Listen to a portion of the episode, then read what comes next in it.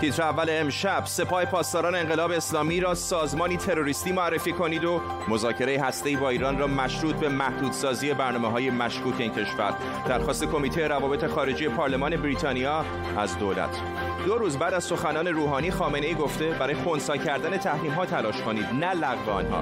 رهبر جمهوری اسلامی می‌گوید بنا بر بنا را بر این بگذارید که گشایشی از خارج انجام نخواهد شد.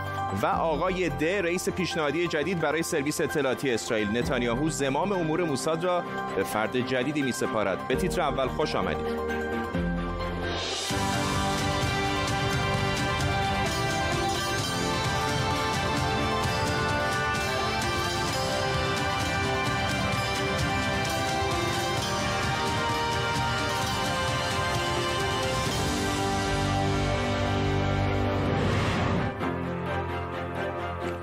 سلام به شما. کمیته روابط خارجی پارلمان بریتانیا از دولت خواسته سپاه پاسداران رو در فهرست سازمانهای تروریستی قرار بده. این کمیته گفته مذاکره در مورد توافق اصلی باید به محدودسازی برنامه موشکهای بالستیک مشروط بشه. آیا دولت بریتانیا این توصیه رو قبول می‌کنه؟ و اگر بکنه نتایجش برای سپاه پاسداران روابط بریتانیا و ایران و همینطور برجام چه خواهد بود؟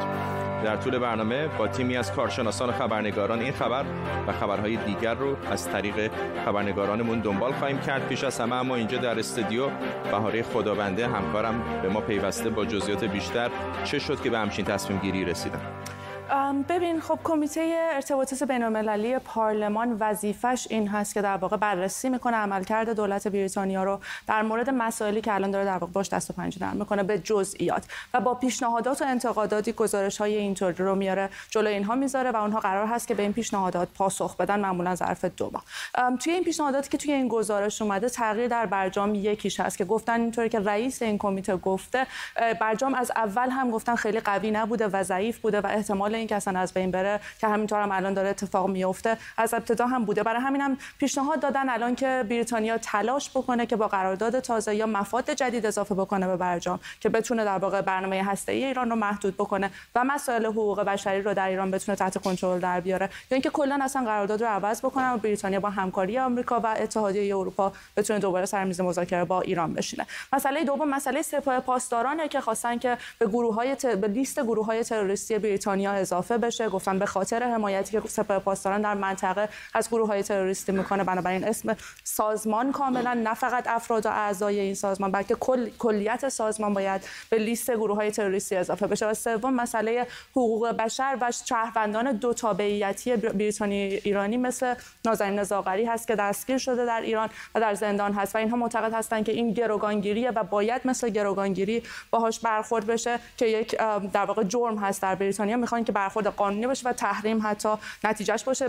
برای کسانی که حقوق بشر رو در ایران زیر پا می‌گذارن. که خب همه اینها رو حالا بعیدی نژاد سفیر ایران در بریتانیا بهش واکنش نشون داده توی چند ساعت آینده در چند توییت متفاوت. گفته که اینها به خاطر تحلیل ها و در واقع توصیه های سیستم صهیونیستی و منافقین هست که این گزارش صادر شده. گفته این گزارش مشروعیتی نداره. که البته خب این کمیته همینطور که گفتم از نماینده های پارلمان بریتانیا از حزب های مختلف تشکیل میشه که خب همین که از حزب های مختلف. مفهومش اینه که نماینده ها می‌تونن احزابشون رو تشویق بکنن که بتونن به نماینده های دیگه پارلمان فشار بیشتر بیارن و حتی می‌تونن که کم کم قوانین رو عوض بکنن اگر لازم باشه که بتونن فشار بیشتری به ایران بهاره خدابندی اینجا در استودیو ممنونم از تو. دقیقه پیش گفتگویی داشتیم با باب بلکمن نماینده حزب محافظه‌کار مجلس عوام بریتانیا و نظرش رو در این باره پرسیدیم. The decision by the Foreign Affairs Committee of the House of Commons تصمیم کمیته امور خارجه مجلس گزارشیه به مجلس در مورد موضع این کمیته درباره سپاه پاسداران انقلاب اسلامی. البته این تصمیم دولت بریتانیا رو متحد به تحریم کل مجموعه سپاه پاسداران نمی‌کنه. اما تصمیم این کمیته یک اقدام مهمه چون کمیته امور خارجه مجلس تمام احزاب حاضر در مجلس رو نمایندگی می‌کنه و این تصمیم در واقع به رسمیت شناختن این موضوع که دولت موظفه که اقدامات بیشتری به عمل بیاره و مسئله تحریم کل مجموعه سپاه پاسداران رو مورد بررسی قرار بده.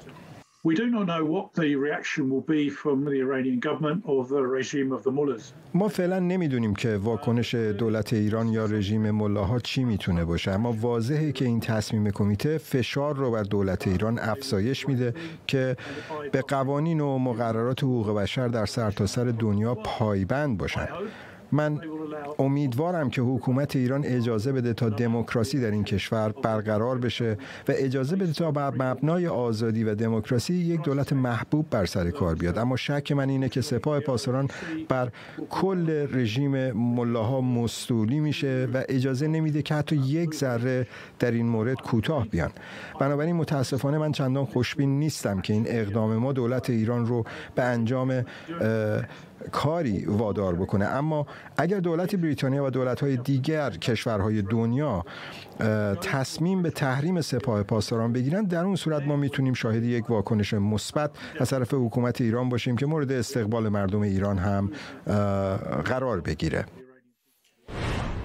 با بلکمن بود نماینده مجلس عوام بریتانیا. تصاویر زنده داریم از ایندیانا پلیس در ایالت ایندیانا جایی که واکسیناسیون کرونا در این ایالت هم شروع شده. می‌دونید که از دو روز پیش در سراسر ایالات متحده آمریکا واکسن فایزر بایونتک که کمی پیشتر به تایید سازمان دارو و غذایی آمریکا یعنی FDA رسیده بود در سراسر این کشور در حال توضیح هست و تزریقش هم در ایالت های مختلف شروع شده. هرچند در مرحله اول فقط به کادر درمانی و افراد مسن تزریق میشه.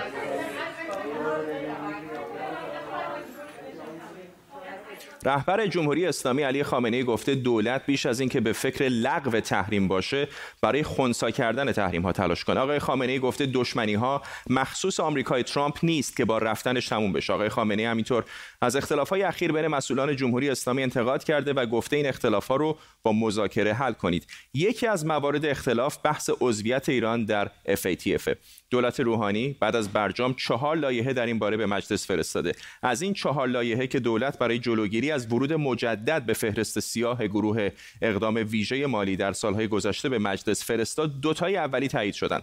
اما دوتای بعدی که سرشون دعوا شد اینها بودند.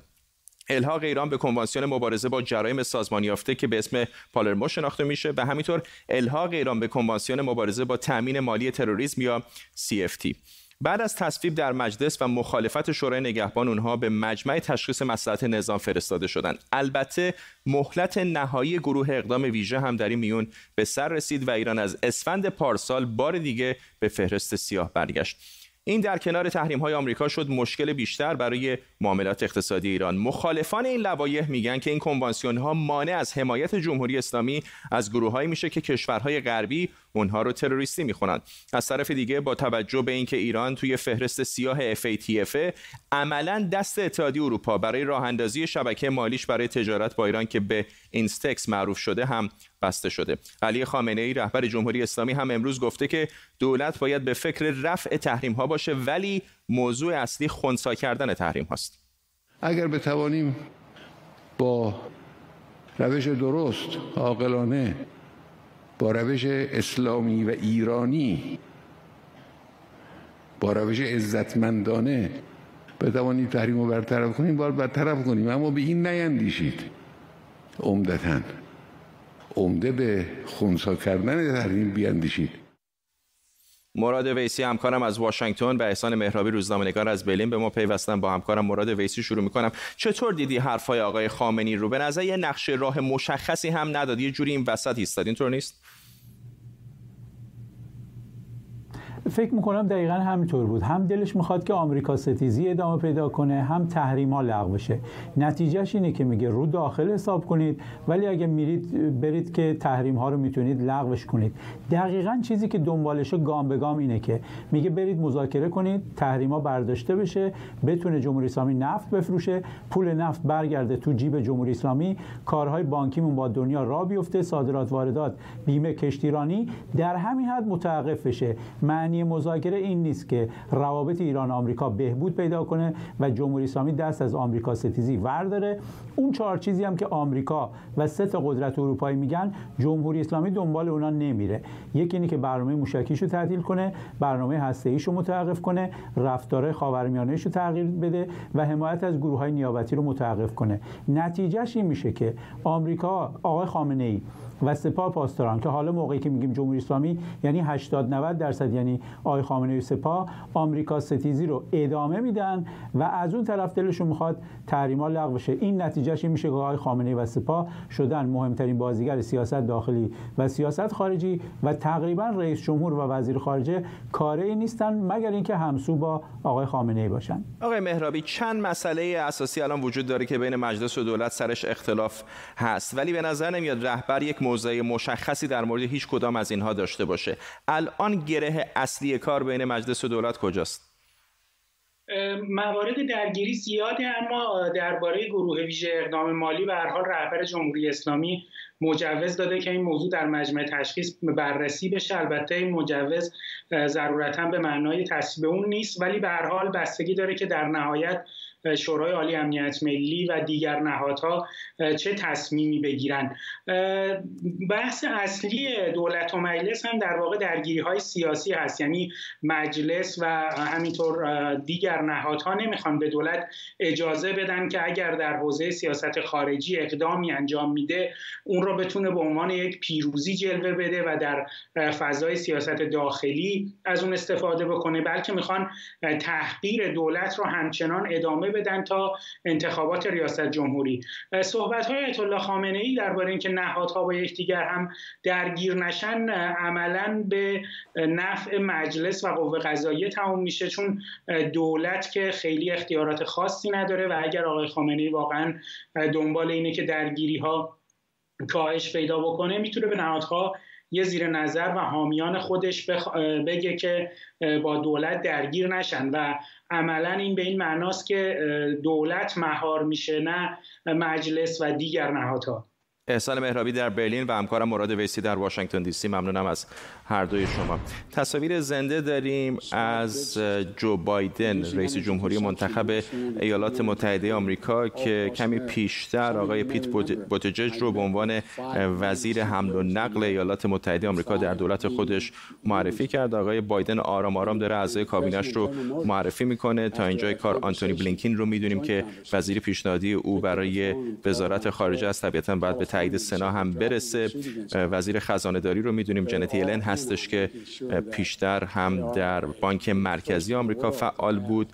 تعداد دیگر از اعضای کابینه آقای بایدن هم دارن مشخص میشن. این در حالی هستش که آقای ترامپ همچنان معتقده که پیروز انتخابات هست و نتیجه رو به نفع خودش می‌تونه تغییر بده. هرچند با شرایط پیش آمده دیگه تقریبا این کار غیر ممکن هست. می‌دونیم که ششم ژانویه کنگره آمریکا نتایج مجمع گزینندگان رو تایید نهایی خواهد کرد و بعد از اون معاون رئیس جمهور که الان آقای مایک پنس هست رئیس جمهوری آمریکا رو رسما اعلام خواهد کرد. تصاویر زنده رو می‌بینید از جو بایدن رئیس جمهوری منتخب آمریکا که در حال معرفی نامزد پیشنهادیش برای پست وزارت حمل و نقل آمریکا است پیت بوتجج باز هم تصاویر زنده داریم از آمریکا. که پیشتر هم بهتون نشون دادم. شهر ایندیاناپولیس در ایالت ایندیانا جایی که واکسیناسیون برای بیماری کرونا در این ایالت هم شروع شده. در سراسر پنجاه ایالت آمریکا همینطور در مناطق دیگر مثل پایتخت این کشور واشنگتن دی سی و پورتوریکو از دو سه روز پیش توزیع و تزریق واکسن فایزر بایونتک شروع شده. هرچند در مراحل اولیه فقط کادر درمانی و همینطور افرادی که در خطر هستند به خصوص افراد مسنتر این واکسن رو دریافت خواهند کرد. دولت فعلی آمریکا در حال مذاکره است با شرکت داروسازی فایزر برای سفارش دادن ده ها میلیون دوز دیگر از این واکسن که می‌دونیم در دست کم دو کشور دیگه هم به تایید رسیده. از جمله اینجا در بریتانیا و همینطور در همسایه شمالی آمریکا کانادا هم توزیع و تزریق این واکسن شروع شده. هرچند واکسیناسیون سراسری در این سه کشور و کشورهای دیگه می‌تونه طولانی تر باشه.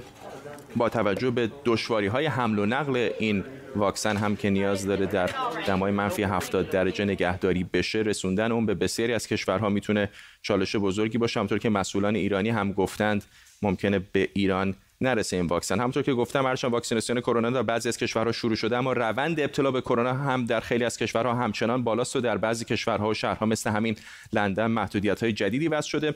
واکسینه کردن کل جمعیت کشور طبیعتا زمان بره گفته شده که واکسیناسیون کل جمعیت بریتانیا ممکنه تا یک سال طول بکشه. محقق همهگیرشناسی و تکامل ویروس از دانشگاه آکسفورد ماهان غفاری به ما پیوسته آقای غفاری. یک سوالی که برای من مطرح هست اینه که نزدیک یک سال هستش که کره زمین عملا متوقف شده. طبیعی هستش که اقتصاد دنیا هم فلج شده به خاطر همین و الان یک واکسنی پیدا کردیم که به نظر میاد کارایی داره. چرا تمام دولت های دست کم دولت های ثروتمند مثل ایالات متحده تمام نیروشون رو نمی‌ذارن که واکسن بیشتری تولید بشه و سریع همه رو واکسینه کنیم؟ به نظر میاد که یکم کنده اینطور نیست؟ های فرزاد این یک پندمی بی سابقه بوده. قطعا چالش بسیار بزرگی هست هم از جهت مدیریتی هم از نظر اینکه بخوایم از نظر پزشکی به جایگاهی برسیم که بتونیم این واکسن رو داشته باشیم. ما قبل از این آماده همچین چیزی نبودیم و درس های بسیاری هست که بعد از این پاندمی برای مقابله با پاندمی های احتمالی آینده یاد بگیریم. اما واقعا اگه به سوالتون بخوام برگردم بحث مدیریت اینجا خیلی مطرحه. فراموش نکنیم به حال همین سه کشور هم تا تو کنون که اشاره کردین آمریکا کانادا و بریتانیا تنها یک واکسن رو تایید کردن واکسن فایزر. و به توجه به ظرفیت محدودی که الان هست طبیعیه که اولویت رو بدن به افرادی که خب می‌دونیم آسیب پذیر هستن ممکن است به سبب مواجهه با بیماری فوت بکنن. جمعیت اروپا جمعیت پیریه برای همین اولویت رو میدن به خانه های پرستاران و کسانی که از اونها نگهداری می‌کنن. متوجه ولی همین هم به نظر میاد کنده. یعنی نمیگن که تمام کسانی که بالای 80 سال هستن مثلا اسمشون با الف شروع میشه از فردا صبح بیان و واکسینه بشن. خیلی کنده. مثلا اینجا من می‌دونم 15 دقیقه بعد بمونید بعد از واکسن. چرا؟ یه بخشش بخش لوجستیکی هست که اشاره کردید. اینکه وقتی که ما باید این رو این واکسن ها برای اینکه پایدار بمونن واکسن های RNA پیام رسان و در دمای خیلی پایینی نگهداری بشن. شما برای همچین چیزی از نظر لوجستیکی بسیار در چالش هستید. نمی‌تونید بیاید یک دکه رو وسط خیابون بذارید و بگید هر کی بیاد اینجا صف بنده واکسن بزنه. و برای همین در یک مراکز محدودی فقط این امکان وجود داره برای واکسیناسیون و همون هم نمی‌تونید شما باز یک flow حجم زیادی افراد رو وارد بکنید به این فضای بیمارستان. چون خب ممکنه ریسک یک اوتبریک یک ریسک شیوع رو در اون مناطق بالا ببرید. به حال بسیار کار ظریف و پرچالشی خواهد بود. بیشتر به نظر میاد مانعی که الان ما داریم همین ظرفیت محدود و هم نگهداری و کار لوجستیک پخش اون هست برای واکسن فایزر یا حالا مدرنا هم که اگر به زودی تایید بشه که می‌تونه به حال کمی این پروسه رو کند بکنه در واقع. ممنونم از شما ماهان غفاری از آکسفورد. با ما همچنان که آقای غفاری صحبت می‌کرد تصاویر زنده هم در سمت راست تصویر می‌دیدید از پلیس در ایالت ایندیانا جایی که تزریق واکسن فایزر بایونتک در این ایالت هم مثل 49 ایالت دیگر آمریکا شروع شده. بنیامین نتانیاهو نخست وزیر اسرائیل رئیس جدیدی برای سازمان جاسوسی و سرویس امنیت خارجی این کشور موساد معرفی کرده. از این شخص فعلا فقط به عنوان آقای دال نام برده شده. دال یعنی حرف د در واقع. آقای دال قرار جانشین یوسی کوهن رئیس فعلی موساد بشه. بابک اساقی خبرنگار ما و همکارم از اورشلیم با ماست. بابک چه می‌دونیم در مورد این آقای دی آقای دال؟ بله سرویس امنیت خارجی اسرائیل فرداد به زودی صاحب رئیس تازه ای میشه که رژیم ایران همچنان مهمترین چالش او خواهد بود. آنچه که نمی‌دانیم هویت آقای دال هستش. دال حرف اول اسم این آقا هستش و مطابق قانونی که در اسرائیل هست هیچ کدام از ماموران امنیت سرویس خارجی و داخلی اسرائیل نام و هویتشون مشخص نخواهد شد و فقط رئیس این سازمان هستش امروز یوسی کوهن هستش. و وقتی که یوسی کوهن جایش را به آقای دال بده هویت دال هم مشخص خواهد شد. ولی آنچه که می‌دونیم این هستش که دال معاون یوسی کوهن رئیس فعلی موساد بوده و در بسیاری از مسائل با او همراه بوده. یک کارشناس امور امنیتی ضمن اینکه انتصاب آقای دال به جانشینی یوسی کوهن را بهترین گزینه برای اسرائیل توصیف کرد گفتش که چالش عمده رویارویی با توطئه ها و تعرضات به گفته ایشون حکومت ایران ایران هستش که خطرناکترین دشمن اسرائیل در منطقه و جهان محسوب میشه. یوسی کوهن در دوران چهار ساله خدمت خودش در ریاست موساد در خونسا کردن برنامه های اتمی و موشکی رژیم ایران فرداد بسیار کارهای درخشانی انجام داد که عمده ترین اون انتقال بایگانی اتمی ایران از شوراباد تهران به اورشلیم بود. برخی مقامات حکومت ایران موساد اسرائیل همچنین به طراحی و اجرای انفجار کارگاه سانتریفیوژ ها در نتنز متهم می‌کنن حسن روحانی همین امروز در سخنان خودش گفتش که اسرائیل را مسئول ترور محسن فخریزاده می‌دونه و انتقام را از او خواهد گرفت. شاید این هم نشانی از یکی از کارهای موساد بشه. کارشناسان می‌گویند که یوسی کوین در دوران ریاست موساد بسیار خوش درخشید ولی معاون او نیز در این موفقیت نقش مهمی داره. یوسی کوین که یکی از شیک پوشترین مردان اسرائیل هستش احتمالا به صحنه سیاست اسرائیل پا خواهد گذاشت و با رزومه ای که داره در رابطه با صلحی که با امارات و بحرین نقش مهمی یوسی کوین ایفا کرد بدون شک در صحنه سیاست هم گم نخواهد شد و به زودی ما آقای یوسی کوهن را در مقامات بلندپایه سیاسی حتی در انتخابات آینده خواهیم دید. بابک اساقی در اورشلیم ممنونم از تو. شاید خیلی هاتون اسم چگاسوفلا رو شنیده باشید. گورستانی که گمان میره قدمتی بالای 6000 سال داشته باشه در جنوب ایران. حالا بولدوزرها به اونجا هجوم بردن تا در اونجا جدول آب درست کنن و قلب خیلی از باستانشناسان علاقمندان به میراث فرهنگی در ایران رو هم شکوندن. اینجا چگا سفراست گورستانی باستانی که حالا خفتگانش با صدای لودرها آرامشی براشون نمونده. چگا سفلا محبته باستانی در نزدیکی بهبهان در دشت زهره است که در چند فصل حفاری شده. این گورستان نمایشگاهی از تمدن 6000 سال پیش منطقه رو به ما نشون میده که در نوع خودش در ایران و حتی بین النهرین منحصر به فرده. از سال 94 هر سال استانداری به بهانه‌های مختلف تهدید به تخریب عرصه و حریم این محبته کرده.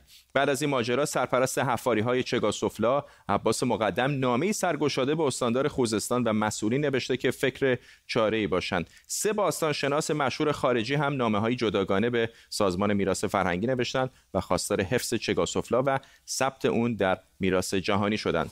اما همه اینها بی نتیجه بود و از روز 20 آذر ماه لودرها چنگالشون رو توی زمین فرو کردن و با وجود مخالفت میراث فرهنگی همچنان به فعالیتشون ادامه میدن و سینه چگاسوفلا رو با رازهای 6000 سالش میشکافن. چگاسوفلا یک محوطه پیش از تاریخی در نزدیکی خلیج فارس. شاید وسیع ترین محوطه پیش از تاریخی باشه که تا کنون در نزدیکی خلیج فارس پیدا شده. چگاسوفلا یک هدیه برای باستانشناسی ایران. با شروع دوباره قرنطینه اینجا در لندن یه بار دیگه چراغ سینماها از دیشب خاموش شدن. اونم درست وقتی که همیشه باید با اکران کریسمسی همراه می شدن همزمان 33 ومین دوره اهدای جوایز فیلم اروپا هم برگزار شده تا در این بهبوهه کرونا به بهترین های سینمای اروپا جایزه بدن. امید حبیبینیا همکارم اینجا در استودیو با ماست. اول کمی امید در مورد این جایزه ها بهمون بگو. خب جایزه فیلم اروپایی این جوایزی که به آکادمی علوم و هنرهای سینمایی اروپا داده میده حدود 33 سالی که این جایزه رو داره میده. یه جوری در واقع تقابل سینمای اروپا است که یه جوری گفته میشه که حالا سینمای مثلا هنری سینمایی که وابسته به گیشه چندان نیست به خاطر اینکه خیلی تحت حمایت دولت برعکس سینمای هالیوود که اصولا یه جور اقتصاد در واقع باز داره. بنابراین یه جوری این سینما سینمایی بوده که همیشه مورد حمایت دولت ها بوده. حالا این جایزه که داده شده قرار بود که البته در جای دیگه برگزار بشه ولی به دلیل محدودیت های کرونا همچنان در برلین هست که اصلا خواستگاهش هم همون برلین بوده. آنگلا مرکل صدر اعظم آلمان بهش پیام داده یه جوری در اون پیامش هم یک جوری قصه بوده از اینکه سینما یک وضعیت بحرانی رو داره پشت سر می‌ذاره. به حال در این دوره جایزه همونجور که پیش بینی می‌شد یکی از بهترین فیلم های امسال یعنی فیلم یک دوره دیگه در واقع فیلمی بود که چهار تا جایزه اصلی رو گرفته. جایزه بهترین فیلم بهترین بازیگری بهترین فیلمنامه و بهترین بازیگر مرد فیلمی هستش که کارگردانش در واقع برای خیلی از سینما دوستان ایرانی با فیلم شکار شناخته شده هست که حالا فیلمی بوده که در جشنواره کنم نمایش داده شده. و خیلی کوتاه اگر بگی چه نشانی وجود داره که سینماها برگردن به روال عادی؟ الان چند ماه با هم صحبت می‌کنیم و بازگشت قرنطینه دوباره اونها رو تعطیل کرد خب ببین خیلی من بخوام کوتاه بگم. سال گذشته وقتی که نگاه بکنیم 9 تا فیلم بیش از یک میلیارد دلار به اصطلاح سرمایهشون بود که تونستن درآمدشون رو به دست بیارن. همین الان بهترین فیلمی که امسال داره با 250 میلیون دلار هزینه فیلم تنت. که خیلی از ایرانی ها احتمالاً دیدن اونا. تا اینجا فقط تونسته 350 میلیون دلار در واقع درآمد داشته باشه. یعنی یک شکست کامل. شما اگه فیلم های دیگر که نگاه بکنید مثل جیمز باند جدید که بود قرار بود در سپتامبر اکرام بشه همینجوری افتاده عقب و تقریبا همه فیلم همینجوری که من آماری که داشتم نگاه می‌کردم همین الان آماری که داریم نسبت به کریسمس پارسال و فیلمایی که برای کریسمس اکرام می‌شدن که از الان داره شروع میشه حتی نصفش هم نیست. یعنی در واقع در واقع 25 درصد درآمدی هستش که فیلم های سال گذشته داشتن. بنابراین چشم انداز خیلی تیره و تاری برای سینما پیش بینی میشه. همه پروژه های سینمایی بالای 100 میلیون دلار در آمریکا تقریبا الان معلق موندن ممنونم از تو امید حبیبینی همکارم اینجا در استودیو. قبل از پایان برنامه فرصتی داریم تا دوباره بریم به اندیانا در آمریکا که واکسیناسیون در این ایالت هم شروع شده. همونطور که می‌دونید از چند روز پیش در سراسر آمریکا توزیع واکسن فایزر بایونتک شروع شده و تزریق اون هم در نقاط مختلف این کشور شروع شده به خصوص برای کسانی که در سرویس های درمانی کار می‌کنن و سن بالا دارن.